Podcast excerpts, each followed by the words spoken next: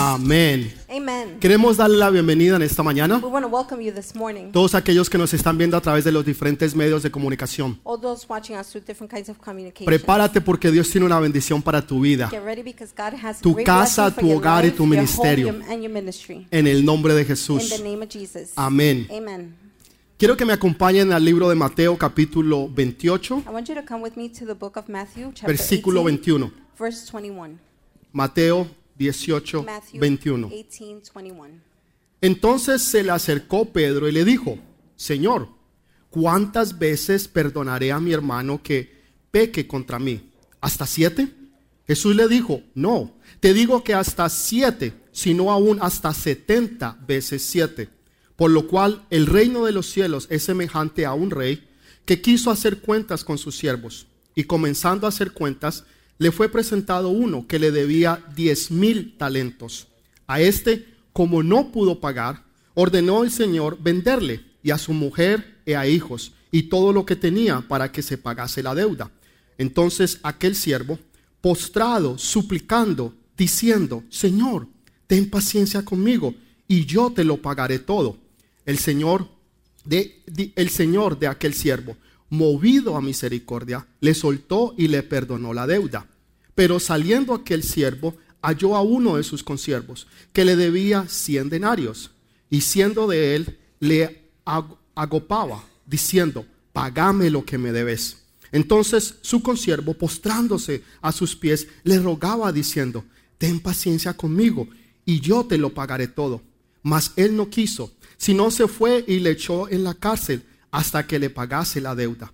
Viendo sus consiervos lo que pasaba, le se entristecieron mucho y fueron y le refirieron a su señor todo lo que había pasado. Entonces, llamándole su señor, le dijo, siervo malvado, toda aquella deuda te perdoné porque me rogaste. Versículo 33. ¿No debías tú también tener misericordia de tu consiervo como yo tuve misericordia de ti? Entonces su señor enojado le entregó a los verdugos hasta que pagase todo lo que debía. Así también mi Padre Celestial hará con vosotros si no perdonáis de todo corazón cada uno a su hermano de sus ofensas. Amén y amén. Amen and amen. Una de las cosas más difíciles para nosotros One of the most difficult things for us es poder perdonar. is to be able to forgive. Porque cuando usted es ofendido, When you're offended, a usted le va a doler. it's going to hurt you. Y todo lo que a usted le traiga dolor, And everything that brings pain to usted you, nunca va a querer que eso se vuelva a repetir. you don't want that to be repeated. Sobre todo si usted ha perdonado a alguien Above all, if you have forgiven y esa someone persona lo ha vuelto a ofender otra and vez. that person offended you again, Entonces tal vez usted pueda perdonar una, maybe you can forgive once, tal vez usted pueda perdonar dos maybe you veces, can forgive twice, pero ya tres o cuatro cinco o three, seis, four, five, or six, usted va a decir, no, ya es suficiente.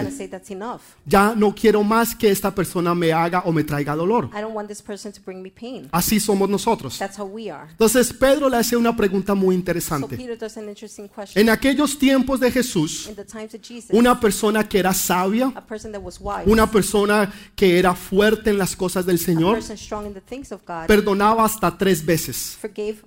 Pero. Pedro, queriendo ser más, dice, Señor, vamos a moverlo hasta siete veces. Pensando que Jesús iba a decir, wow, tremendo lo que estás haciendo. Sin embargo, Jesús le dice, no, Pedro, los "No, demás pueden perdonar tres veces, tú quieres perdonar siete, pero yo te voy a decir 70 veces 7 but I'll tell tú debes de perdonar. 70 times seven you must Yo no soy ningún matemático, a mathematician. no me fue tan bien en la matemática, pero sé que 70 multiplicado por But I 7 know 70 times es 7 490. is 490. Tal vez usted puede tener cuentas o llevar cuentas.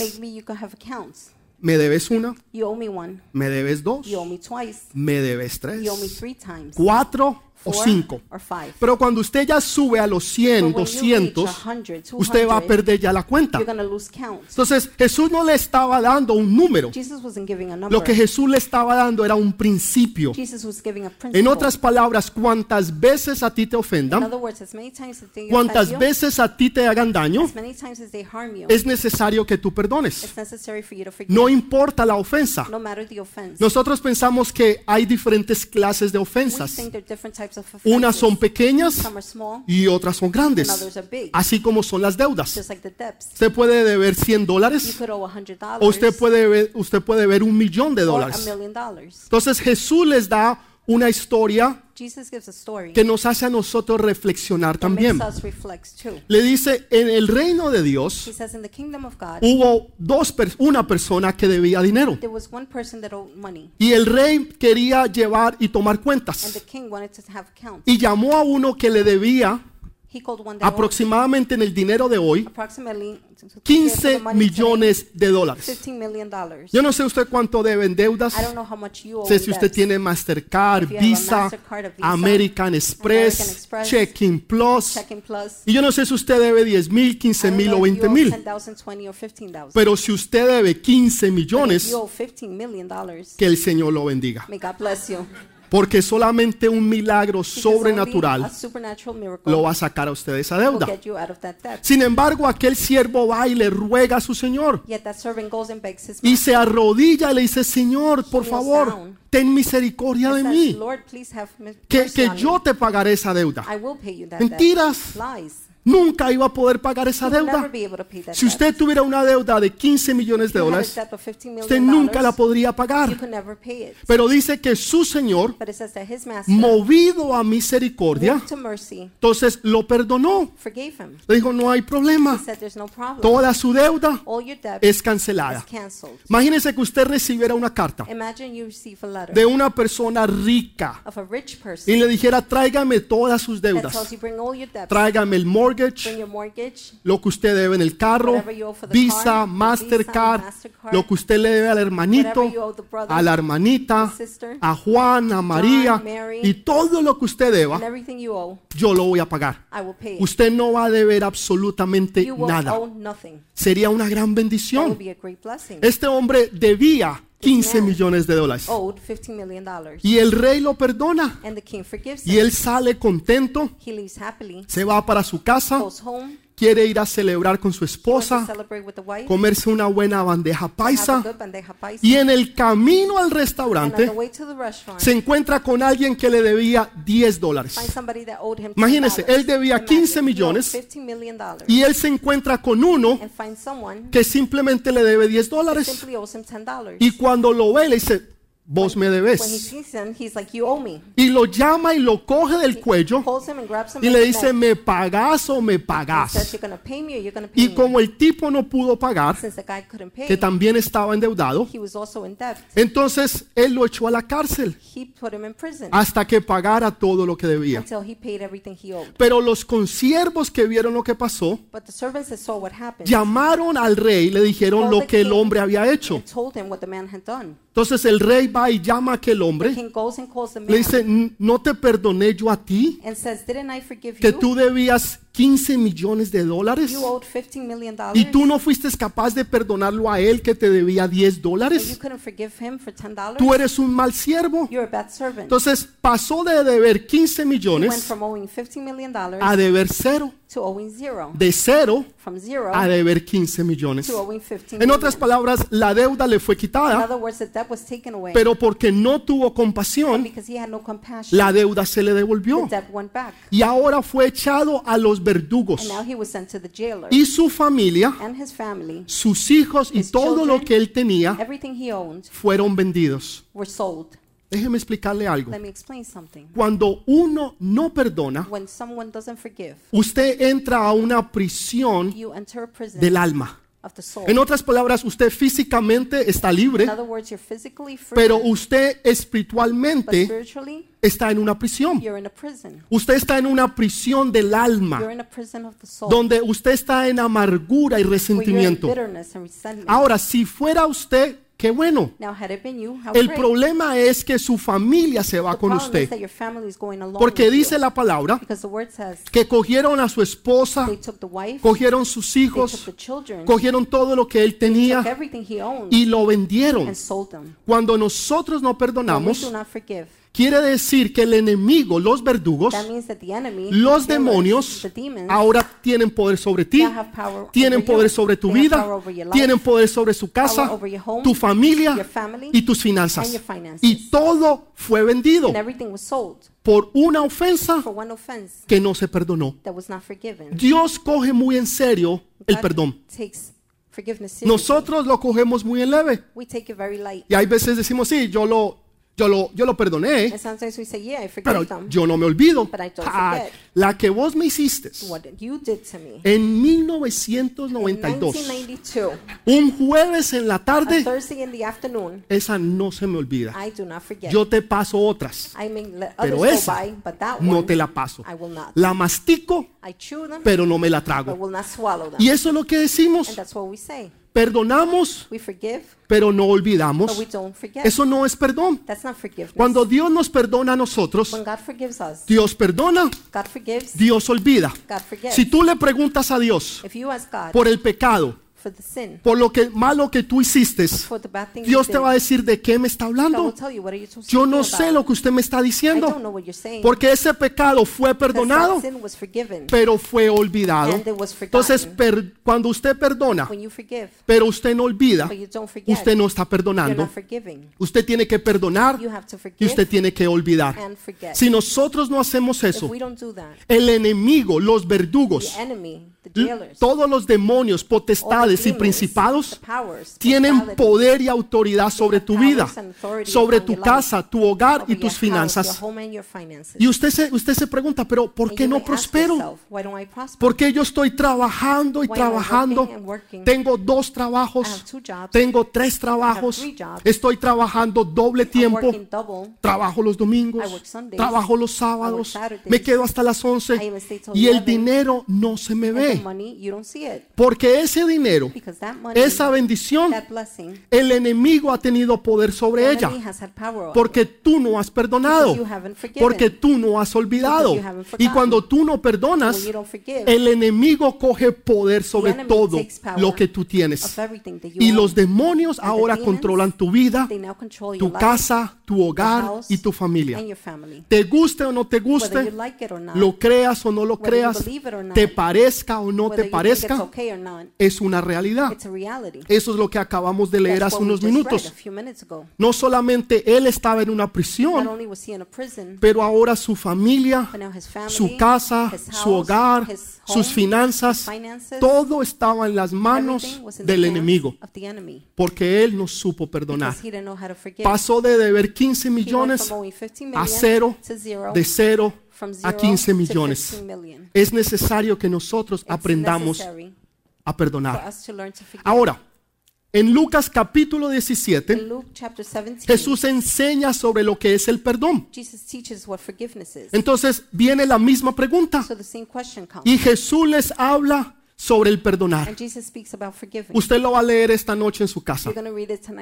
Lucas capítulo 17, Luke 17, versículo 1 al 6 al 7, 1 through 6 and 7 como tarea. As homework. Ustedes también allá, por favor, You como tarea. Lucas as homework. 17, Luke del 1 al 17 7. from 1 through 7. Escuche lo que sucede.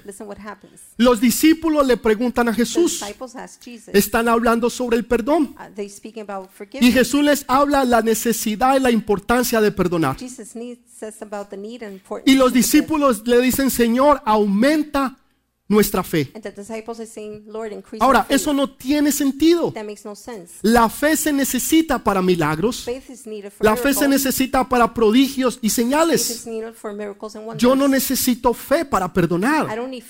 Yo necesito es amor para perdonar. Si yo tengo amor, si yo tengo compasión, entonces yo podré perdonar. Entonces necesito más amor. Si yo estoy lleno de I'm amor y más amor and more love y más and compasión, entonces va a ser más fácil para yo poder perdonar.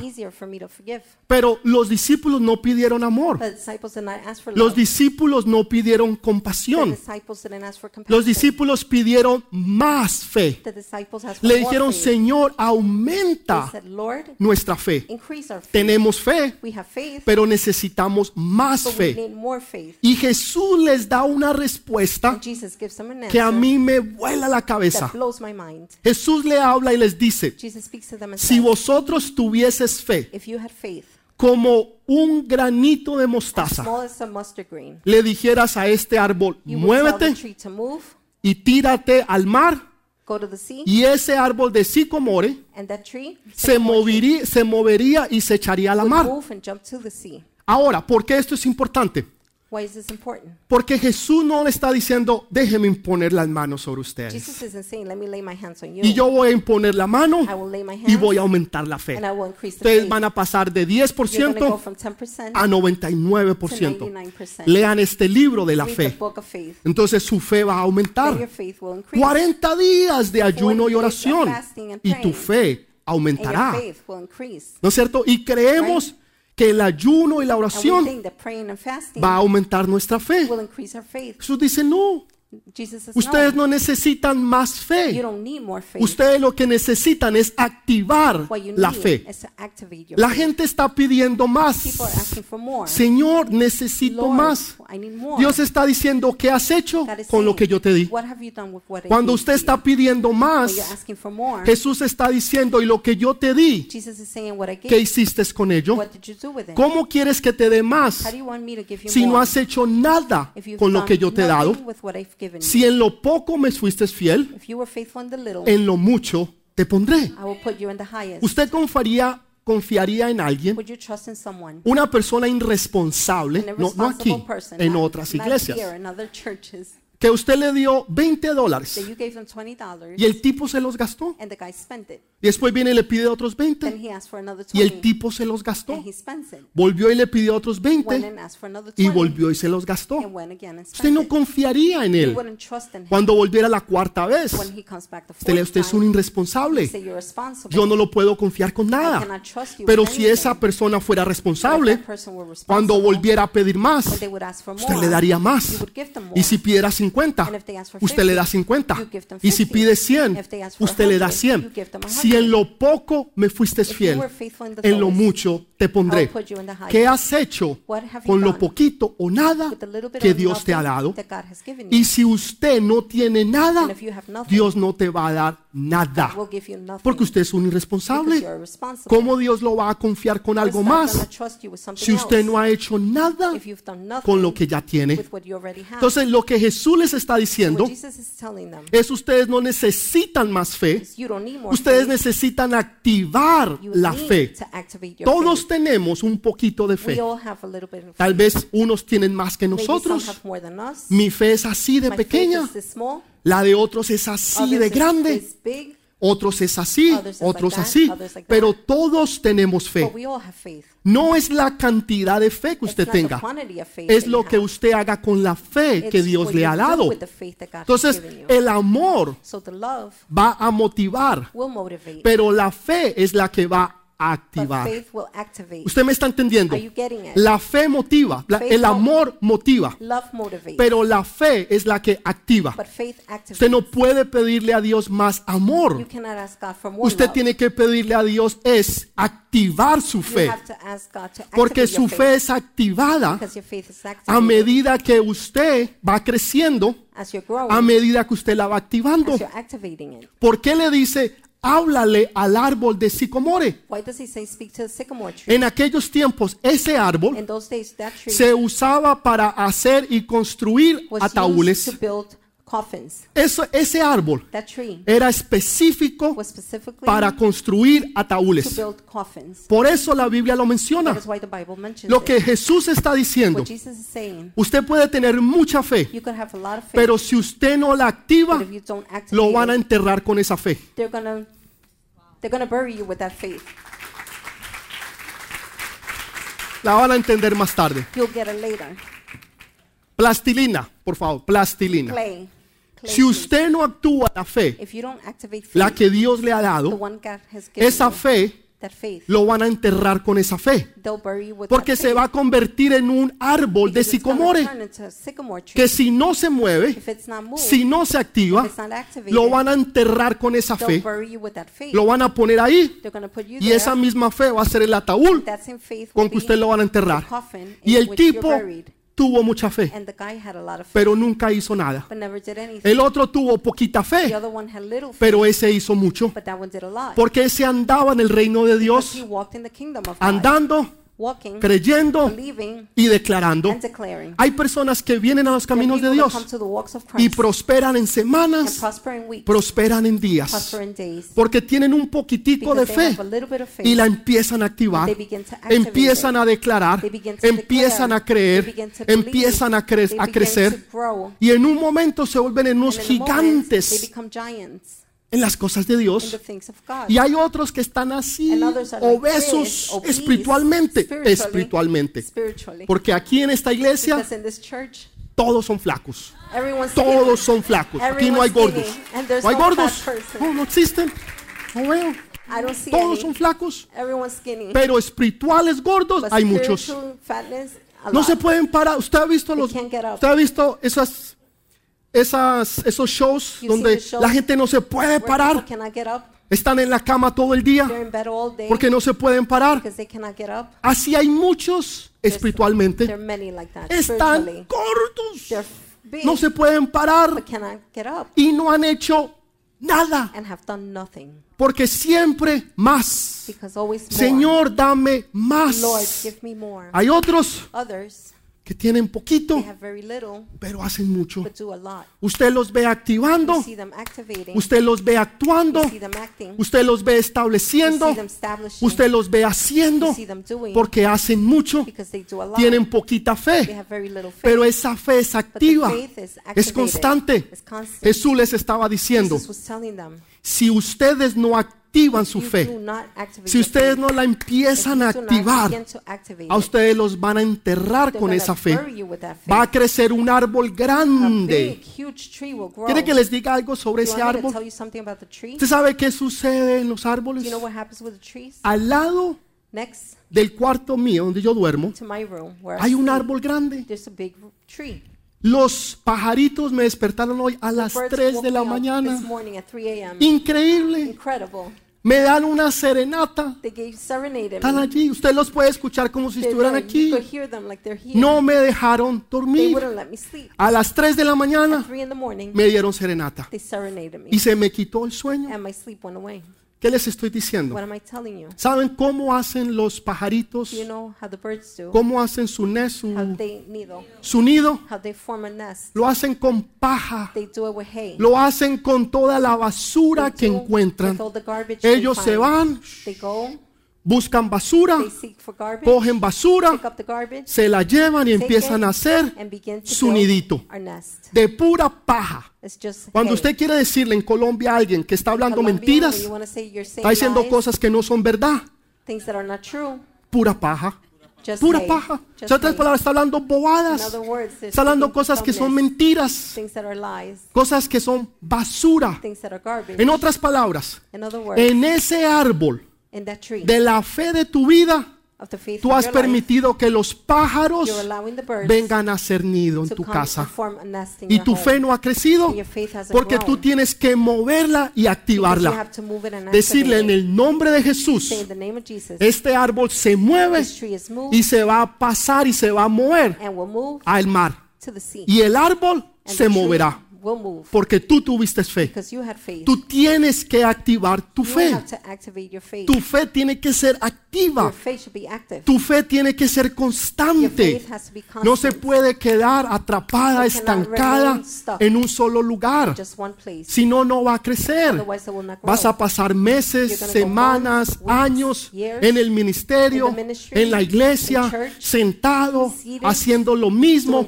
Pasan 20 años y el tipo, la tipa the sentado, nunca hizo nada. They never did anything. Se murió y nadie supo Died, ni que And existió. nobody even knew they existed. Pero hay hombres y There are mujeres men and women que hacen la voluntad de do Dios the will of God. porque se atreven a creer lo que Dios dijo, a declarar lo que Dios ha declarado, a ver lo que Dios está viendo y a decir lo que Dios está diciendo. Pueden tener un poquito de fe, pueden tener mucha fe, pero la tienen activa y constante. Y una fe que es activa es una fe que va creciendo. Una fe que está estancada, lo van a enterrar con esa fe. Lo van a enterrar. They're going to bury it. La misma fe que usted tenía The same faith you had. va a ser la fe con que usted lo van a enterrar. Usted puede amar a You alguien could love someone y no perdonar a esa persona. and not forgive that person. El amor no perdona. Love does not forgive. El amor lo único que hace The only thing love does es simplemente motivar. is simply motivate. El amor no perdona. Love does not forgive. Por eso los discípulos, entendiendo the esto, disciples understanding this dijeron, Señor, said, Lord, necesitamos más fe. we need more faith. No un poquito de fe, sino más fe. Y. Jesús le dijo, listo. Pero el problema no es que necesiten más. El problema es qué están haciendo con la que ya tienen. No pida más con la que usted ya tiene. Empiece a hacer algo. ¿Será que aquí hay alguien que tenga un poquito de fe? ¿Será que hay una persona que tiene un poquitico de fe? ¿Será hay alguien que tiene así de fe o alguien así de fe? Empieza a activar esa fe that? Begin esa fe va a The crecer. Esa fe entonces se va a activar.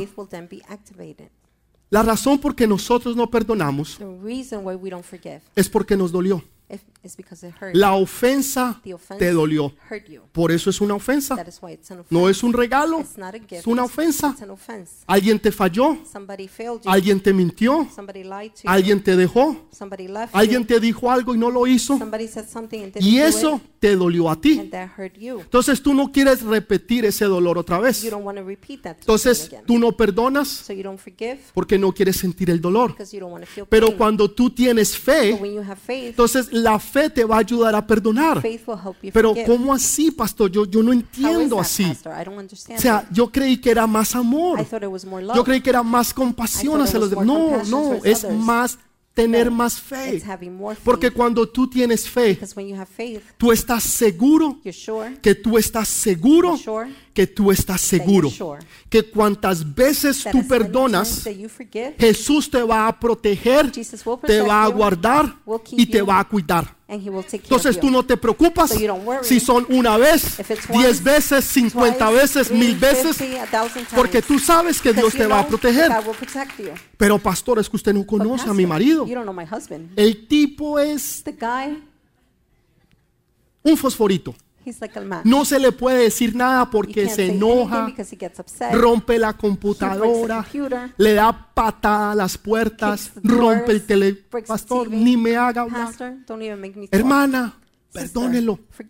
Que cuando usted lo perdona y el tipo le vaya a pegar una patada a la puerta, se va a partir la puerta, se va a partir la pata y no va a volver a hacerlo más. Dios le va a enseñar. Usted ore solamente, Perdónelo porque él no sabe lo que hace. Al tipo le va a costar más plata arreglar la puerta, arreglar el televisor, arreglar la computadora. Y si algo le duele al tipo, es que le gasten la plata. ¿Sí o no, mujeres? ¿Es así o no? Entonces déjelo. Simplemente ore y perdónelo. and forgive him. Cuantas veces As alguien te ofenda, tú lo perdonas. Pero pastor, ¿cómo va a aprender la lección? ¿Cómo lesson? él va a saber de que eso no lo debe de hacer? ¿Acaso tú eres el papá? Are you the father? ¿Acaso tú eres la Are mamá? you the mother? Dios es todopoderoso. Dios se va a encargar de enseñarle, de corregirlo, to correct him, ya sea, whether it is ya sea las buenas o ya sea las malas. Pero que lo corrige, al cabezón ese lo corrige de una otra o de otra manera. En otras palabras, cuando usted va al doctor y le van a sacar una muela, le ponen anestesia, no lo hacen sin anestesia. Dios le está con anestesia o sin anestesia. ¿Cómo lo quiere, mi hijo? Dígame usted, ¿cómo quiere? De una o de otra forma, Dios va a hacer su obra. Entonces mejor sea sabio, sea entendido, haga lo que Dios quiere que usted haga y usted se va a evitar los dolores de cabeza. Garantizado 100%. 100%. Aquel que sigue las, las obras del Señor. Aquel que confía en el Señor, aquel que sabe esperar en el Señor. Dios lo va a bendecir, Dios lo va a prosperar, Dios lo va a engrandecer. No te preocupes cuántas veces tú Do perdonas, pero ¿quién le va a enseñar de que lo que está haciendo está mal? Y, y el tipo es mujeriego, pues déjelo, que tarde o temprano él va a aprender. Leave him. Sus hijos están rebeldes. Them. Que tarde o temprano ellos van a aprender. Dios se va a encargar. Usted simplemente perdona, usted simplemente olvida y usted le deja todas las cosas al Señor. Es más fácil lidiar con un ser humano que lidiar con Dios. A los hombres y a las mujeres los podemos engañar. Los, lo- los podemos engañar y les podemos mentir. Pero a. Dios tú no lo puedes engañar. A. Dios tú nunca lo vas a engañar. Porque Él conoce y sabe toda la verdad. knows the truth. Y Él tarde o temprano te las va a cobrar. Por las buenas o por las malas, pero te las va a cobrar. But He's going to charge you for Te las va a cobrar. Ahora sí, déle ese fuerte aplauso al Rey de Reyes. Es esencial que nosotros podamos perdonar. ¿Quién estaba en prisión? Who was in prison? Aquel que no perdonó. The one who didn't forgive. ¿Quién estaba junto con él? Who was along with him? Su esposa, His wife, sus hijos his children, y todas sus and all pertenencias. his belongings. ¿Por qué? Why? Porque no supo perdonar. Because he didn't know Él esperaba He waited de que el otro lo perdonara, for the other one to forgive. pero él no quiso perdonar a otros. didn't want to forgive others. Usted y yo necesitamos hablarle You and I need to speak al árbol.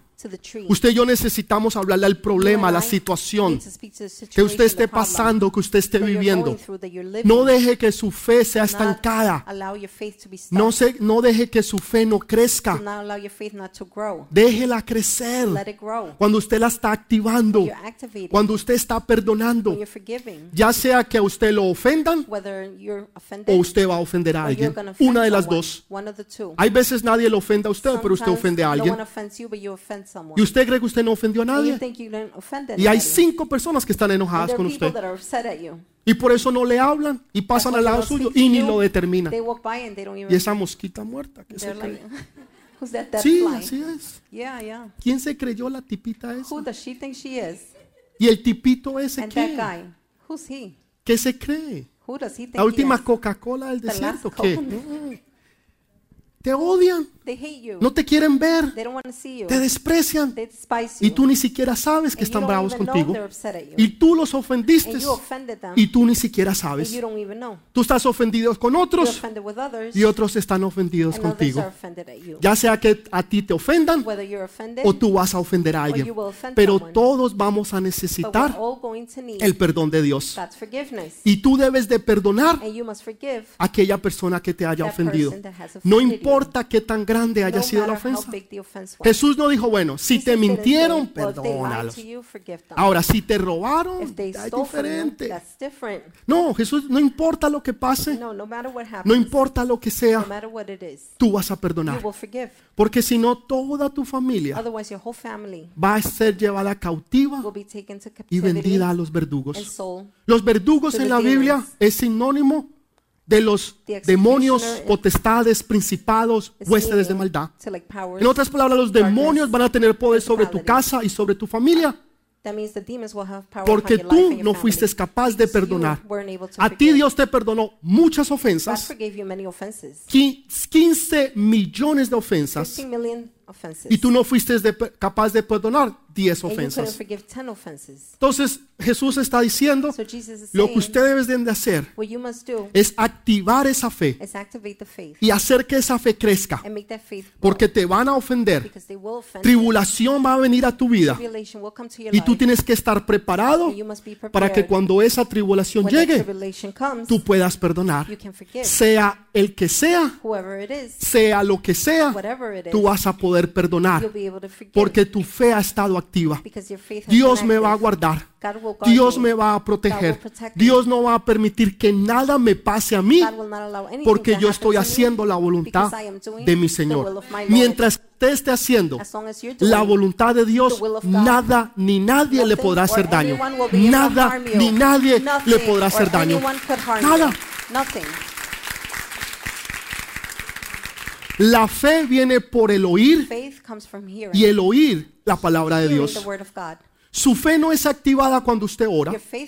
La gente piensa que si usted lo piensa, me salió, la gente piensa que si usted lo piensa, o sea, como los superamigos.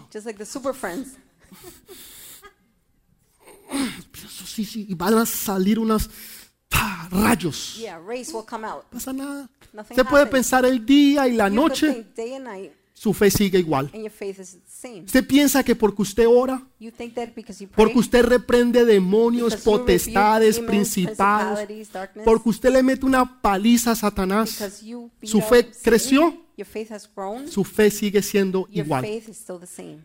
La fe viene por el oír Faith comes from hearing. y el oír la palabra de Hearing Dios. the word of God. Entonces, ¿cómo yo activo mi How do I fe? activate my faith? ¿Cómo yo hago que mi fe How pueda do I make my crecer? faith grow? Cuando yo la declaro, When I declare it, cuando yo la profetizo, when I prophesy, cuando yo la digo, when I say it, yo estoy activando mi fe. activating my Lo faith. que está dentro de mí, What's within me, lo que yo pude escuchar de what I parte could de hear Dios, from God, ahora yo lo estoy activando. activating Lo estoy diciendo I'm saying it. que lo que Dios dijo, eso What es lo God que va a said, suceder. that will happen.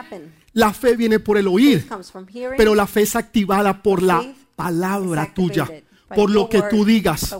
Dios dijo, hágase el cielo y el said, "Let the firmamento. Se hizo. done", and it was done. Dios pudo haber hecho y ya, se hizo. Dios pudo haber hecho y ya, todo se hizo. No, Él lo declaró para que tú y yo aprendiéramos a declarar. Y lo que no estaba, ahora va a estar. Y lo que no era, ahora es. Y las puertas que estaban cerradas, ahora se abren. Y los corazones que eran de piedra, ahora son de carne. Pero tú tienes que declararla, tienes que activarla. Dios dijo, hágase el firmamento. "Let the firmament El firmamento done." se hizo. Dios le dijo a Moisés, háblale a la roca Speak to the rock. y saldrá agua. And water will come Háblale. ¿Qué hizo, ¿Qué hizo Moisés? Le pegó a la roca. Háblale a tu esposo. La mujer saca la olla y The ¡tan! woman takes out the pot. No, háblale, Speak to him. profetízale. Cuando el gordiflón esté durmiendo, usted coge aceite así sea de, de cocinar you take even if it's cooking oil. y lo coge y lo unta y Padre en el nombre de. Jesús. Yo lo declaro que en el nombre de Jesús este hombre cambia. Ya, eso es todo. El tipo va a cambiar. La próxima semana usted va a ver que el tipo cambió. Pero usted lo cree. Usted lo declara. La fe no se activa porque usted lo piensa. La fe no se activa porque usted ora. La fe se activa cuando usted lo declara, cuando usted lo profetiza. En el nombre de Jesús va a salir agua de esa roca. Agua salió de esa roca. En el nombre de Jesús. Elías oró y dijo, los cielos se cierran, los cielos se cerraron. En el nombre de Jesús, Elías oró y dijo, los cielos se abren, los cielos se abrieron. Así es. O sea, lo que usted declara, eso es. Josué declaró, dijo, sol, detente en Gabaón. Y el sol se detuvo porque él lo declaró. Ezequiel le dijo el Señor, se- le dijo, hijo de hombre, ¿vivirán esos huesos? Señor, tú lo sabes.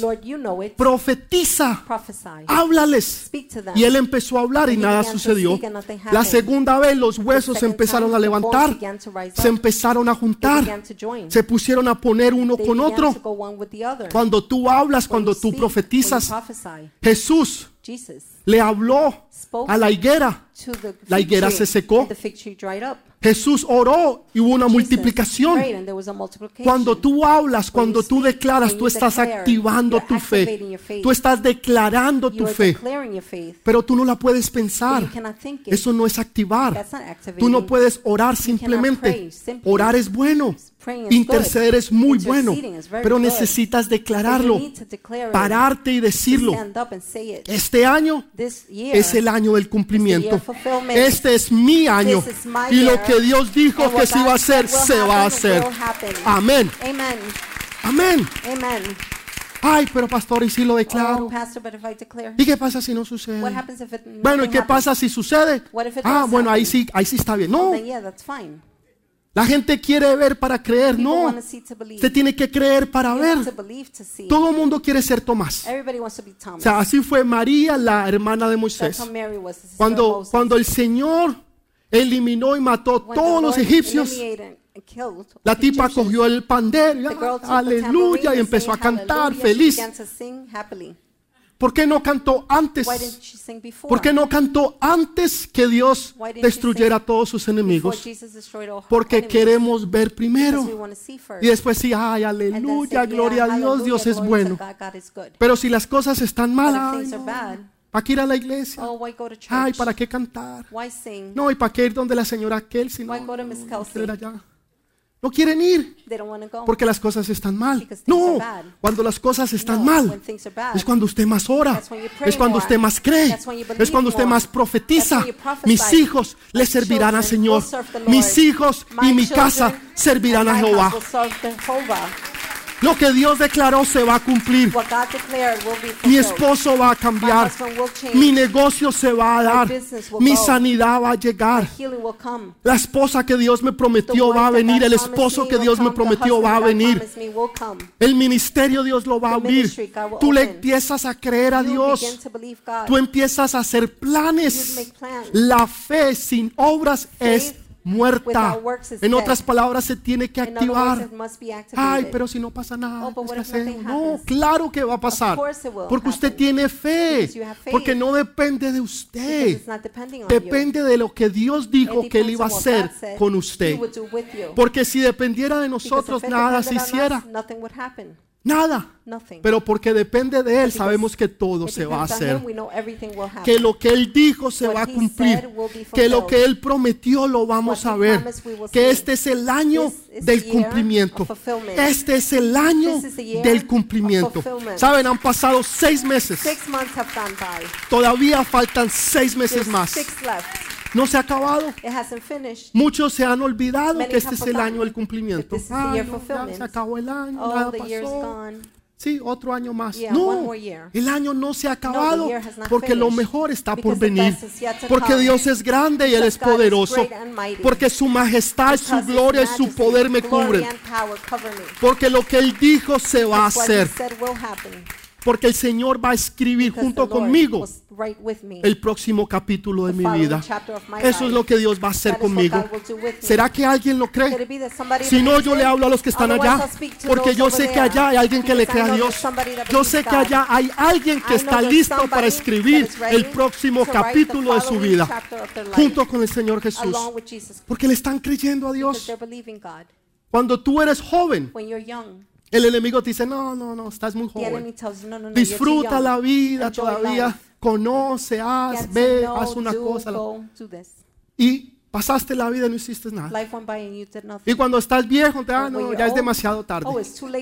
Ya, ya, ya no se puede, ya lo. No, Nunca es tarde No. para servirle a Dios. Nunca es tarde para creerle a Dios. Nunca es tarde para que Dios haga lo que Él dijo que se debía de hacer. Y lo que Él dijo se hará. Amén. Amén. Créalo. Créalo. Declárelo. Declare lo que Dios ha dicho que Él iba a hacer. Usted lo declara. do. You declare it. Hubo un hombre. There was a man. Se llamaba Job. His name was Job. Aquel hombre pasó una situación difícil en su vida. En esos tiempos él era el hombre más rico del mundo. Era como decir Jeff Bezos, el dueño de Amazon. Vale owner of Amazon. 120 It's billones de dólares ese 120 tipo. Increíble, increíble. Tiene una fortuna de He has a 120 fortune of billones de 120 dólares. Imagínense. Imagine that. Y nosotros necesitamos 30 para And comprar we un need local. 30 to buy a car. Tipo hace 30 en un día, He does 30 in a day. hace 30 en una hora. He does 30 in an hour. Pero mi Dios que es grande y But my God poderoso that's great and mighty es el dueño del oro is the owner y es el dueño de la plata. Silver and gold. Yo no seré Jeff Bezos, I don't know if that pero mi papá es el dueño My de todo. father is the owner of everything. Eso es lo único que yo sé. That's all I know. Aquel hombre era el hombre más rico del mundo. That man was the richest man in the Y un día And one day, Satanás fue donde Dios Satan went to God. y le dijo, ah, qué and bonito, said, ¿no? Oh, how beautiful, right? Tipo ese te alaba, te glorifica, you, pero claro, you. tiene cas- casa, course, carro, house, car, vacaciones, vacations, platica en el banco. money in the bank. Está bien, pero quítale algo a ver si no, si te va a seguir And alabando. Dios dijo, listo, hágalo, pero no le vas a tocar la vida. Satanás se fue y le quitó todo. Sus hijos se murieron, sus hijas se murieron, toda su plata se desapareció. El tipo quedó de- viviendo debajo de un puente y la esposa viene y le dice, comes and maldice tu Dios, you should y curse muérete. your God and die. maldice tu Dios Curse your God y muérete. and die. El enemigo siempre va a utilizar The enemy will always use la persona más allegada a the ti person closest to you para alejarte de los to propósitos keep de you away Dios. from the purpose of God. Siempre. Always. La persona más The acercada. person. La persona que tiene más influencia The en tu that vida. A la que tú más le escuchas. The one that you listen to Es la que Satanás va a usar is the one Satan will use para alejarte de los propósitos de Dios. Jamás. Never. Dios lo da God gives y Dios lo and quita. God takes. Bendito sea el nombre de mi Blessed Señor. Pobre o rico, yo bendigo a Dios. Con plata o sin plata, Dios sigue siendo Dios.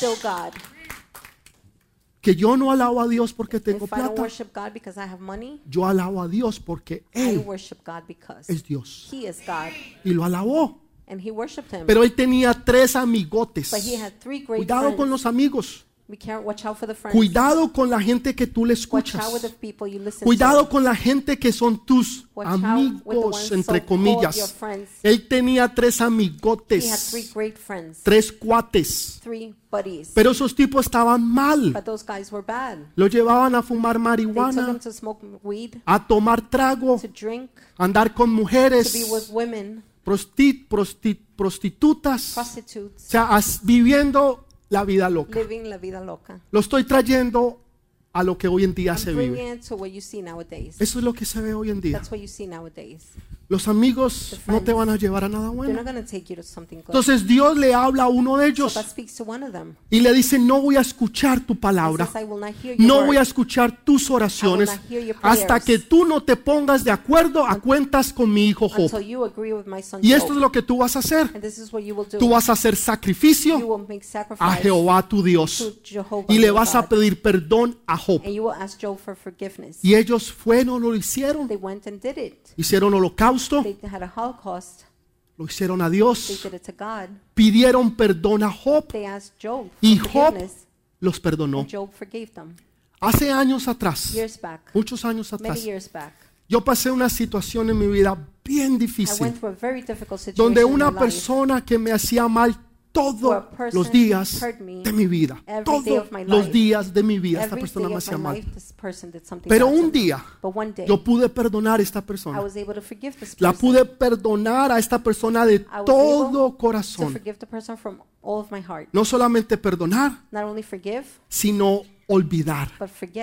Ese mismo año, en un año, yo no tenía plata ni siquiera I didn't have money para irme a un restaurante. even to go to a restaurant. vivía al- semana tras I semana, week tras by semana, week tras by semana.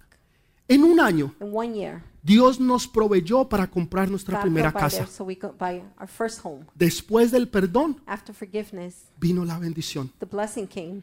Después del perdón, After forgiveness, vino la the bendición. blessing came. Cinco años Five years. En amargura, in bitterness, en tristeza, sadness. aunque no era mi culpa, Even if it wasn't my fault, aunque yo estaba supuestamente bien, fine. era necesario que yo perdonara. Porque cuando yo perdoné, forgave, las puertas se abrieron. Quiere decir que hay bendiciones, hay negocios, hay cosas que están estancadas en tu vida que no se han dado porque tú no has perdonado y que Dios forgiven. está esperando que tú perdones para que esas puertas se abran y Él bendecirte sobreabundantemente. Ese mismo año Dios nos bendijo y nos llevó de cero a la sobreabundancia. Yo no tenía plata, créamelo, no tenía plata.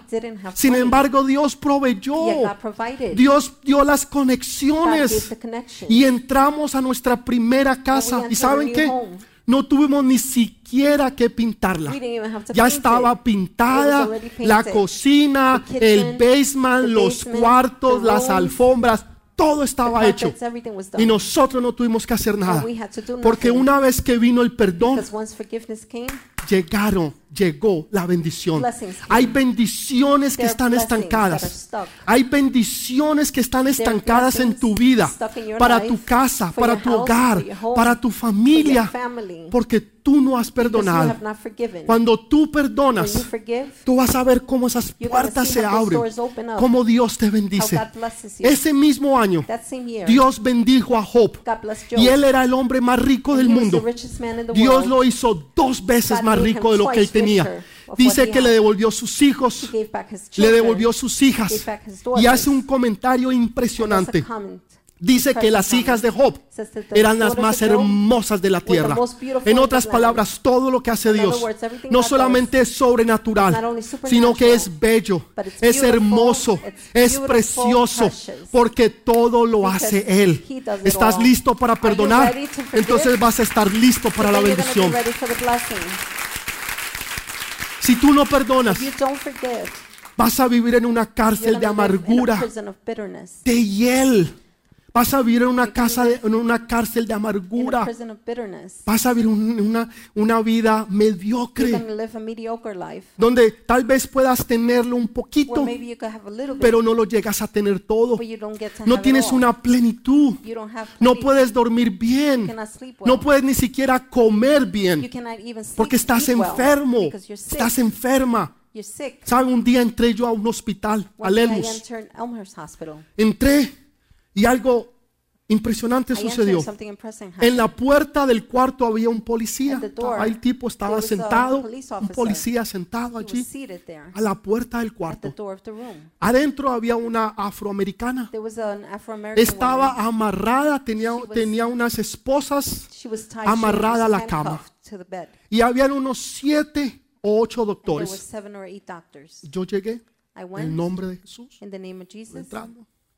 Los doctores era como que si no me habían visto. Y ellos están hablando los pronósticos. Ella les está diciendo que está en dolor, que los, los medicamentos, toda la medicina que le han dado, no le ha, no le ha ayudado para nada. Y los doctores dicen, pues que no vemos nada aquí. we don't see anything. Ella here." le está diciendo, pero es que yo estoy en dolor. Estoy en angustia, no pueden ver cómo estoy. Ella está llorando. Yo me paro allí, la veo. entro, miro a los doctores. I see the doctors. 20 minutos, 15 20 minutos, 15 todos se fueron. They all left. Yo cojo una silla, I take a chair me le hago al lado. and I s- go next to her. ¿Me llamaste? Did you call me? Y le digo, And I tell her, ¿sabes por qué tú estás Do you así? know why you're like that? Y le empecé a hablar And I began to talk to de su her vida about her life cuando ella era una niña. when she was a child. Cosas que no puedo comentar aquí Things that I cannot comment here porque son privadas. that are private. Pero todo lo que ella había But pasado, everything she had gone through, Dios me lo reveló. God revealed to me. Esa mujer se puso a That llorar woman began to cry y lloraba. and sobbing. ¿Usted cómo sabe? How do you know? Porque Dios te ama. Because God loves you. Y le dije, tú I necesitas said to her, You need perdonar. to forgive. Dijo, no puedo. I can't. Lo que ellos me hicieron What they did to me fue mucho. was a lot. Yo no puedo. I cannot. Claro que sí puedes. Of course you can. La cogí de su mano, grabbed her her hand Le dije, Señor, and I said, Lord, dale fe. Give her que faith ella pueda creer that she can believe que nunca más nadie never ever again no le va a one hacer daño will otra harm vez. her again. Ella oró She prayed y perdonó and forgave a aquellos que le hicieron daño. those that harmed her. Al otro día, The next day, yo volví al hospital went back to the hospital. y fui al mismo piso, al mismo cuarto, a la misma cama. Ya no estaba. Entonces le pregunté a la enfermera, disculpe, ¿qué pasó con la señora que estaba aquí? No, yo no sé. A las dos horas de los doctores se fueron. Ella se levantó, empezó a cantar. Su rostro cambió. Todo dolor, toda tristeza, todo se fue. Y estaba perfectamente bien. Y ayer se la llevaron. Yo no sé qué pasó, pero ella estaba perfectamente bien. Yo sí sé lo que pasó. I know what happened. Toda esa enfermedad, toda esa amargura, ese dolor, ese resentimiento, su alma que estaba en prisiones de amargura fue liberada. Porque pudo perdonar. Cuando tú perdonas, cuando tú olvidas, Dios te saca de esas prisiones de amargura out of those prisons y te va a bendecir and He will bless y you. te va a prosperar. will prosper No solamente tú vas a ser Not only prosperado, will you be tu casa, tu your house, familia, your tus family, hijos, your tu children, descendencia your descendants, serán prosperadas. Porque las bendiciones que Because Dios the blessings derrame that sobre God ti son bendiciones you generacionales.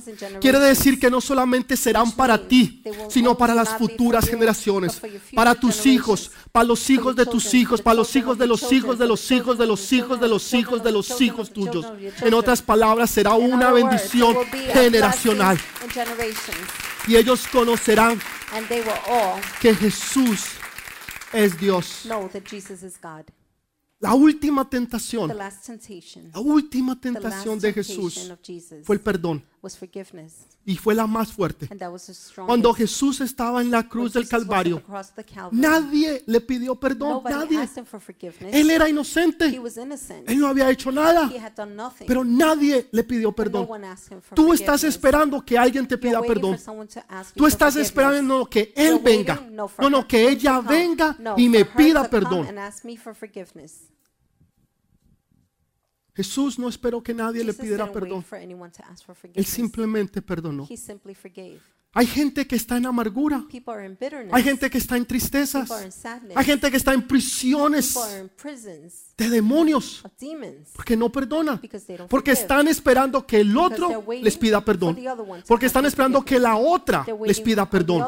Porque ellos les pidan perdón. No, tú vas y les pides perdón. Tú vas y los perdonas a ellos. Porque no se trata de ellos, se trata de ti. Cuando tú perdonas, tú eres libre.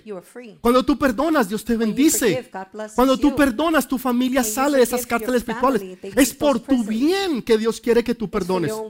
Que tú sueltes esa amargura, ese resentimiento de tu corazón. from your heart. Y que tú puedas ser libre en Cristo Jesús. Jesús dijo, Padre, perdónalos porque no saben lo que hacen. Señor, perdónalos. Ellos no saben lo que están haciendo, pero perdónalos, Señor.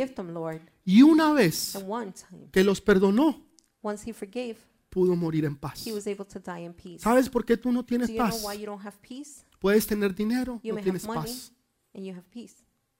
porque no perdonas. Because you don't forgive. Mientras que tú no As perdones, long as you don't forgive, tú no vas a tener paz. you will not have peace. No esperes que nadie te pida Don't wait perdón. on someone to ask for Sé tú el que pides You perdón. be the one who asks Sé for tú el que vas y dices, sabes, You be perdóname. the one who goes and says, you know what, Perdóname forgive porque me. te fallé. Forgive me because I failed you. Perdóname porque te ofendí. Forgive me because I offended Perdóname you. porque no te supe Forgive me apreciar. because I didn't know how to appreciate you. Pides perdón You ask for forgiveness porque tú sabes la palabra. because you know the word. No esperes que nadie te pida perdón. someone to ask for forgiveness. Yo conocí una I persona, person. Blanca está atrás, ella sabe. There. She knows it. Esta mujer, This woman, si pesaba 80 if libras, era mucho. 80 pounds, it was too much. Mantenía enferma Sick. y los doctores no podían encontrar el por qué. The doctors couldn't find why. Un día la estábamos ministrando ella tenía tanta amargura en su corazón con su mamá y sus hermanas que un día se arrodilló y dijo en el nombre de Jesús, "In the juro que nunca los perdonaré. Estaba atada, She was bound. estaba atada. She was bound. Estaba enferma, She was sick. no podía comer, Couldn't eat. tenía plata, She had money. tenía She posición, had a position. Estaba enferma.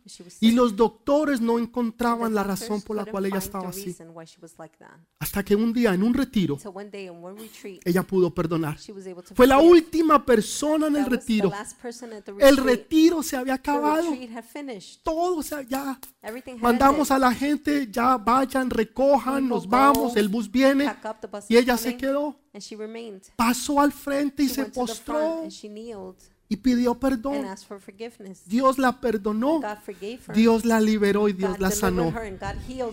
Lo mismo Dios quiere hacer contigo, pero hay que perdonar. Hay que perdonar. Hay bendiciones que están estancadas. Hay negocios que están estancados Businesses that are stuck porque tú no has perdonado. Y cuando tú perdones, tú vas a recibir forgive, todas esas bendiciones. No le pidas al Señor más. Lord. Señor, dame más fe. Lord.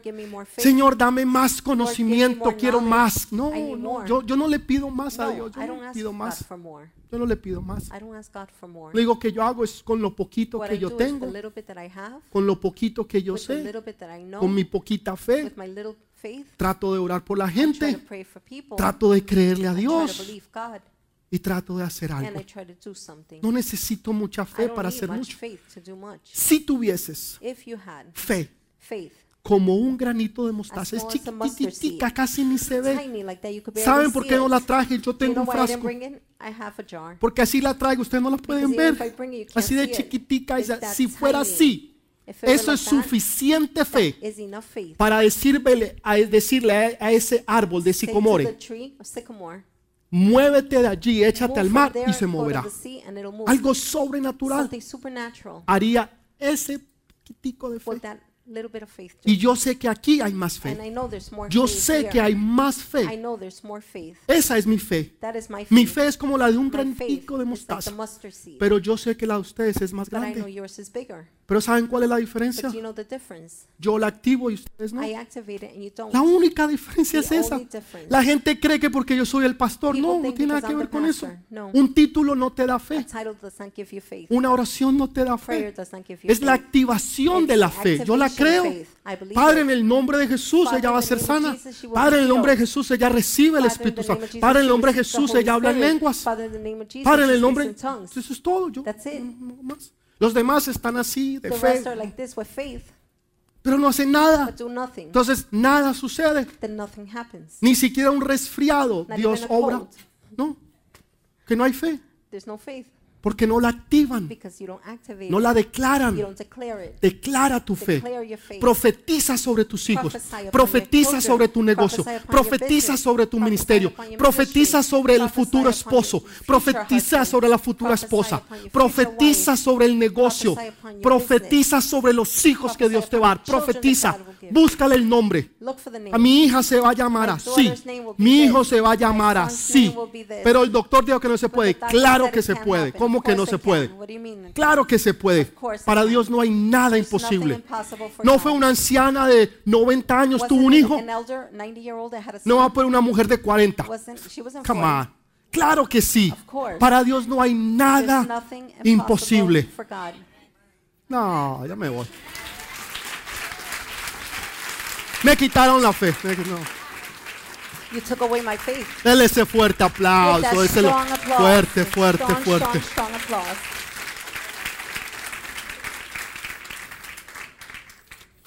Jesús le habló a la tormenta. Jesus spoke to the storm. Quieta. Still, Tormenta, quieta. be still. Jesús le habló a Lázaro. Jesus spoke to Lazarus. Lázaro, Lazarus, sal. come out. Y Lázaro, Lazarus. no, no, sí, sí, salió. Yeah, ¿Qué he tipo salió? out. The guy came out. ¿Y sabe por qué dijo Lázaro? You know? Que si no hubiera dicho Lázaro, todos los muertos eran resucitados. Sí, entonces Lázaro, sea específico. Usted está buscando un negocio, sea específico. Está buscando algo, sea específico en lo que usted está buscando. Dios quiere cosas específicas. ¿Por qué? Porque eso demuestra su fe. No, pero es que es imposible. Entonces su fe no es lo suficiente para que se dé. Porque para. Dios no hay nada imposible. Para Dios no hay nada imposible. Para Dios no hay nada imposible. Termino con esto. I'll finish with this. Jesús le dijo, Jesus said, no solamente siete veces vas a perdonar, vas a perdonar 70 you veces 7. 70 times seven. 70 por 70 7, times seven, 490. four ¿Sí? Los matemáticos, 490. Mathematicians, four El celular aquí, iPhone 10, por favor. iPhone 10, please. Funcionan mejor los, los 10. better. 490. 490. déjeme decirle algo. ¿Quién fue el padre de la fe? Abraham, Abraham. el padre de la fe. ¿Por qué? Porque le creyó a Dios. De. Abraham From Abraham a Éxodo, qué casualidad, hay There's 490 años. 490. El padre de la fe, The father of faith hasta que lo- el- los hijos de Dios salieron de Egipto, of God came out of Egypt. 490 años. 490 years. Salieron de la esclavitud a la tierra que fluye leche y miel. ¿Cuándo? A los When? 490 años después 490 years de Abraham. Dios lo que te está diciendo a ti es que Él va a hacer una obra poderosa. Que tus hijos y los hijos de tus hijos y los hijos de tus hijos y los hijos de los hijos de los hijos de tus hijos van a conocer. will 490 años 490 vieron las promesas de Dios. the promises of God. 490 años después 490 years vieron la gloria de Dios. Porque un hombre fue conocido como el padre de la fe. Padre de la fe. ¿Puedes perdonar hoy? ¿Puedes perdonar a aquella persona que te ofendió? forgive the person that offended you? ¿Puedes perdonar a aquella persona que te falló? Aquella persona que te mintió? Aquella persona que no hizo lo que debía de hacer? ¿Lo puedes perdonar en esta mañana? Mire lo que dice la Biblia. Y yo sé que no lo tienen ellos, pero dice, la muerte y la vida están en el poder de la lengua. La muerte y la vida Life and death están en el poder de la lengua. is in the power of the tongue. Tú declaras You declare si algo tiene vida if something has life, o algo tiene muerte. ¿Quién lo declara? Tú. La muerte y la vida están en dónde? En el poder de la Yo no sabía que la lengua tenía poder. Yo creo que la lengua era para chismosear y hablar del uno, del hermano y la no.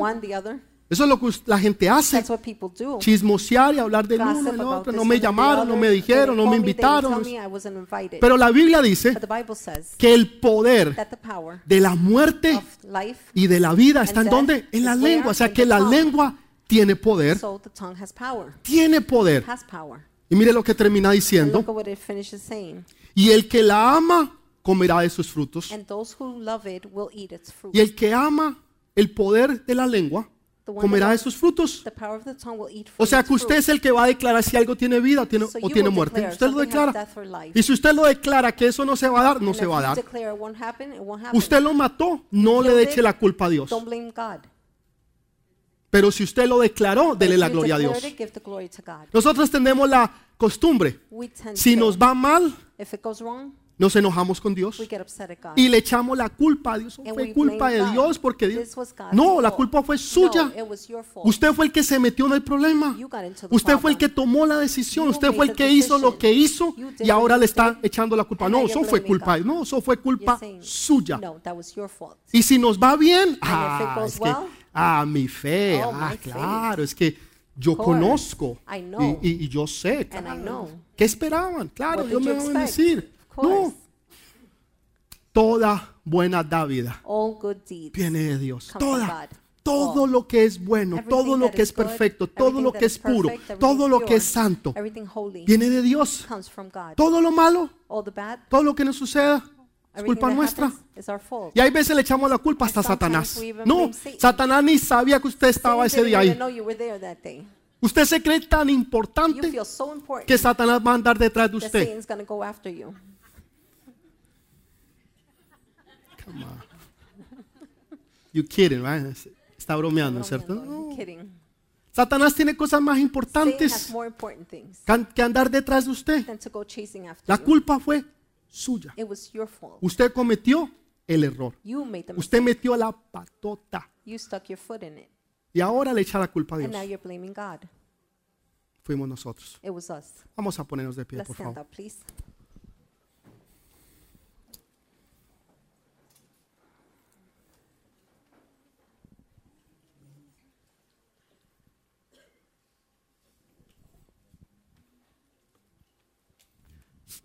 Amén. Amen. Vamos a poner la palabra en acción. We're going to put the word into action. Yo sé que todos de una o de otra forma I know all of us in one way or another necesitamos perdonar a alguien. need to forgive someone. Alguien nos hirió, Someone hurt us. alguien nos engañó, Somebody deceived alguien nos us. mintió, Somebody lied to us. alguien nos rechazó, Somebody rejected us. tal vez alguien te abusó Maybe someone abused you. físicamente, Physically, espiritualmente, spiritually, tal vez sexualmente. maybe sexually. Cuando tú eras un niño, una When niña, alguien child, te tocó de una manera inapropiada, hizo algo inapropiado. Did something inappropriate. Tal vez fue un padre, una Maybe madre, un father, tío, un a mother, hermano, uncle, a brother. no sé, I don't know. pero necesitamos perdonar. But we need to forgive. Tal vez fue un hermano, Maybe it was a fue una brother, hermana, un sister, tío, an uncle, alguien que tú conoces. someone you know. Yo no lo sé. I don't know. Pero ahí donde estás, But where you are. el altar va a estar abierto. The Si tú altar quieres will be pasar, open. puedes If you wanna pasar. come, you may come up. Si te quieres quedar allá, If te you puedes wanna quedar. remain there, you Pero can. quiero que cierres tus ojos. But I want you to close your eyes. Y mientras que la música suena, And while the music is playing, yo quiero que usted cierre sus I ojos want you to close your eyes. y que usted pueda perdonar a quien lo ofendió. To forgive who offended Hoy you. usted va a perdonar a esa Today, persona. you will forgive that Y person. prepárate para ser bendecido. Prepárate para ser Get bendecida. ready to be blessed. Usted va a perdonar. Usted va a perdonar You hoy. Y después del servicio o durante el servicio, vamos a hacer.